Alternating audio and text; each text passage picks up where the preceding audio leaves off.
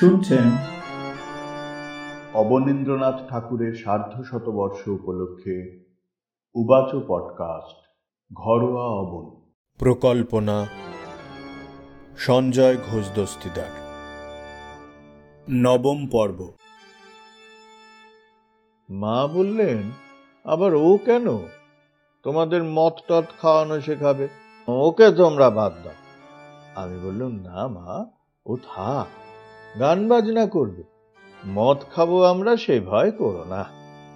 শ্যামসুন্দরও থেকে গেল। রোজ জলসা হতো বাড়িতে। রবি কাকা গান করতেন। আমি তখন তার সঙ্গে বসে তার গানের সঙ্গে সুর মিলিয়ে স্রাজ বাজাতাম। ওইটাই আমার হতো। কারও গানের সঙ্গে যে কোনো সুর হোক না কেন, সহজেই বাজিয়ে যেতে পারত। তখন তখন খাম খেয়ালি হচ্ছে। একখানা ছোট্ট বই ছিল। লাল রঙের মলাট, গানের ছোট সংস্করণ, বেশ পকেটে করে নেওয়া যায়। দাদা সেটিকে যত্ন করে বাঁধিয়েছিলেন। প্রত্যেক পাতাতে একখানা করে সাদা পাতা জুড়ে রবি কাকা গান লিখবেন বলে। কোথায় যে গেল সেই খাতাখানা? তাতে অনেক গান। তখনকার দিনের লেখা পাওয়া যেত। এদিকে রবি কাকা গান লিখছেন নতুন নতুন তাতে তখনই সুর বসাচ্ছেন। আর আমি এসরাজে সুর ধরছি। দিনুদা তখন স্বরলিপি লিখে রাখতেন না? দিনুরা তখন সব ছোট। গানে নতুন সুর দিলে আমারই ডাক পড়ত। একদিন হয়েছে কি একটা নতুন গান লিখেছেন তাতে তখনই সুর দিয়েছেন। আমি যেমন সঙ্গে সঙ্গে বাজিয়ে যাই বাজিয়ে গেছি। সুরটুর মনে রাখতে হবে ও সব আমার আসে না। তাছাড়া তা খেয়ালই হয়নি তখন। পরের দিনে যখন আমায় সেই গানের সুরটি বাজাতে বললেন, আমি তো একেবারে ভুলে বসে আছি।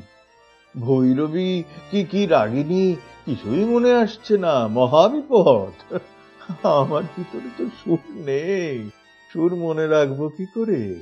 গান তৈরি হয়েছে হাত পেকেছে যা শুনি সঙ্গে সঙ্গে বাজনায় ধরতে পারি এই যা। এদিকে রবি কাকাও গানে সুর বসিয়ে দিয়েই পরে ভুলে যান অন্য কেউ সুরটি মনে ধরে রাখে। রবি কাকাকে বললুম "আহ, কি যেন সুরটি ছিল একটু একটু মনে আসছে। রবি কাকা বললেন বেশ করেছ। তুমিও ভুলেছ আমিও ভুলেছি। আবার আমাকে নতুন করে খাটাবে দেখছি। তারপর থেকে বাজনাতে সুর ধরে রাখতে অভ্যাস করে নিয়েছিল। আর ভুলে যেতুম না। কিন্তু ওই একটি সুর রবি কাকার আমি হারিয়েছি। কেউ আর পেলে না কোনোদিন। তিনিও পেলেন না। গানটা আমার আর হলো না। এই সেদিন কিছুকাল আগেই আমি রবিকাকে বললুম, দেখো, আমি তো তোমার গান গাইতে পারি না। তোমার সুর আমার গলায় আসে না। কিন্তু আমার সুরে যদি তোমার গান গাই, তোমার তাতে আপত্তি আছে? যেমন অ্যাক্টিং উনি কথা দেন, আমি অ্যাক্টিং করি। তাই ভাবলুম, কথা যদি ওর থাকে আর আমার সুরে আমি গাই, তাতে ক্ষতি কি? রবি কাকা বললেন আর আপত্তি কি? তবে দেখো, গানগুলো আমি লিখেছিলেন, সুরগুলোও দিয়েছি, সেগুলির ওপর আমার মমতা আছে। তার নেহাত গাওই যদি তবে তার উপর একটু মায়া দয়া রেখে গেও।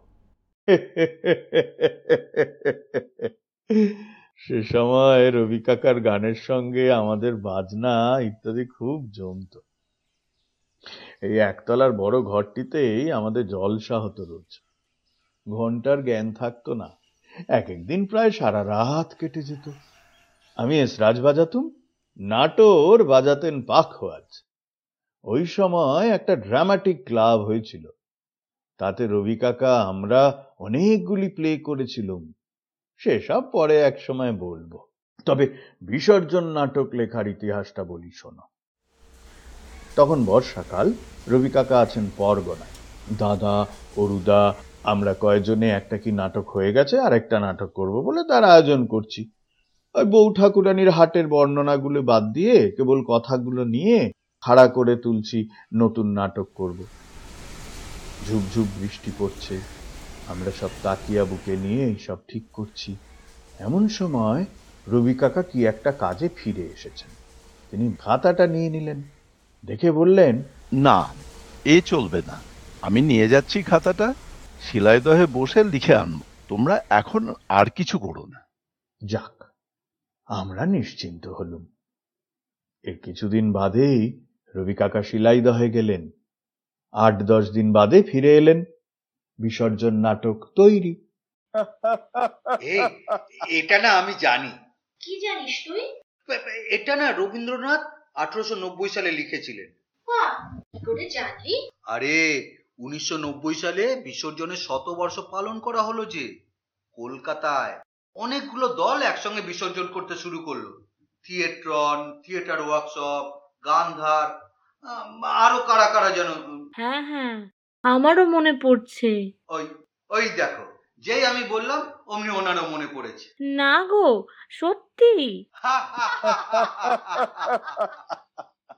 এই রথির ঘরেই প্রথম নাটকটি পড়া হলো। আমরা সব জড়ো হলুম। তখনই সব ঠিক হলো কে কি পার্ট নেবে রবি কাকা কি সাজবেন। হচ হওয়ার উপর ভার পড়ল স্টেজ সাজাবার সিন আঁকবার আমিও তার সঙ্গে লেগে গেলুম। এক সাহেব পেন্টার জোগাড় করে আনা হলো। সে ভালো সিন আঁকতে পারত। ইলোরা কেফ থেকে থাম ঠাম নিয়ে কালী মন্দির হলো। মোগল পেন্টিং থেকে রাজসভা হলো। বাহ এ দারুণ ব্যাপার তো। কোনো কারণে ড্রামাটিক ক্লাব উঠে গেল। কি কাণ্ড! পরে শুনবে। এসব কথা পরে শুনবে। তবে অনেক চাঁদার টাকা জমা রেখে গেল।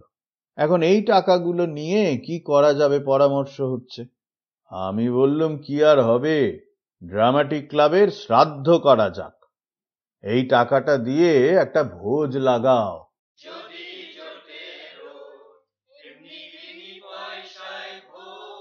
ধুমধাম করে ড্রামাটিক ক্লাবের শ্রাদ্ধ সুসম্পন্ন করা গেল। এ হচ্ছে খামখেয়ালির অনেক আগে। ড্রামাটিক ক্লাবের শ্রাদ্ধে রীতিমতো ভোজের ব্যবস্থা হলো। হোটেলের খানা। যদি জোটে রোজ। যদি জোটে এমনি বিনি পয়সায় ভোজ। যদি জোটে ডিশের পরে ডিশ শুধু মটন কারি ফিশ।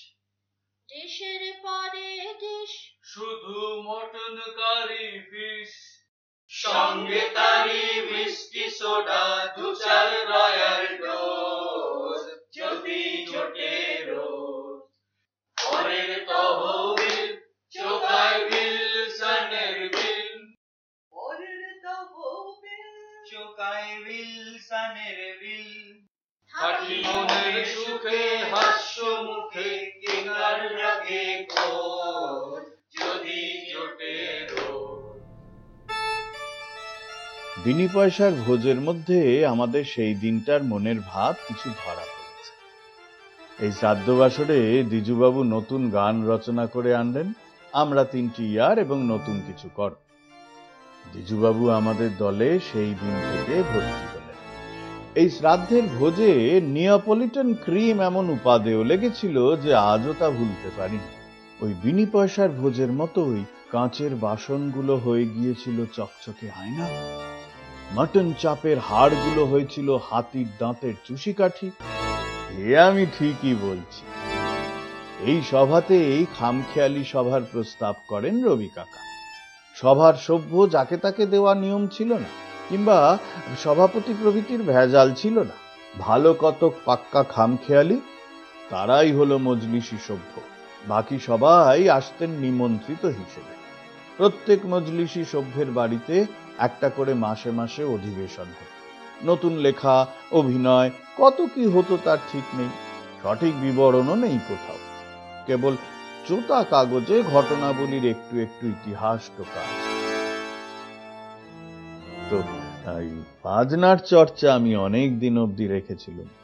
এক সময় দেখি ভেঙে গেল। স্পষ্ট মনে পড়ছে না কেন? শ্যামসুন্দর চলে গেল। রাধিকা গোসাই সমাজে কাজ নিলে আর আসে না কেউ। দিনু তখন গান বাজনা করে, কলকাতায় প্লেগ মহামারী, তারপরে এলো স্বদেশী হুজুগ। ঠিক কিসে যে আমার বাজনাটা বন্ধ হলো তা মনে পড়ছে না। শুনছেন অবনীন্দ্রনাথ ঠাকুরের সার্ধ শতবর্ষ উপলক্ষে উবাচ প্রযোজনা ঘরোয়া অবন। প্রকল্পনা সঞ্জয় ঘোষ দস্তিদার।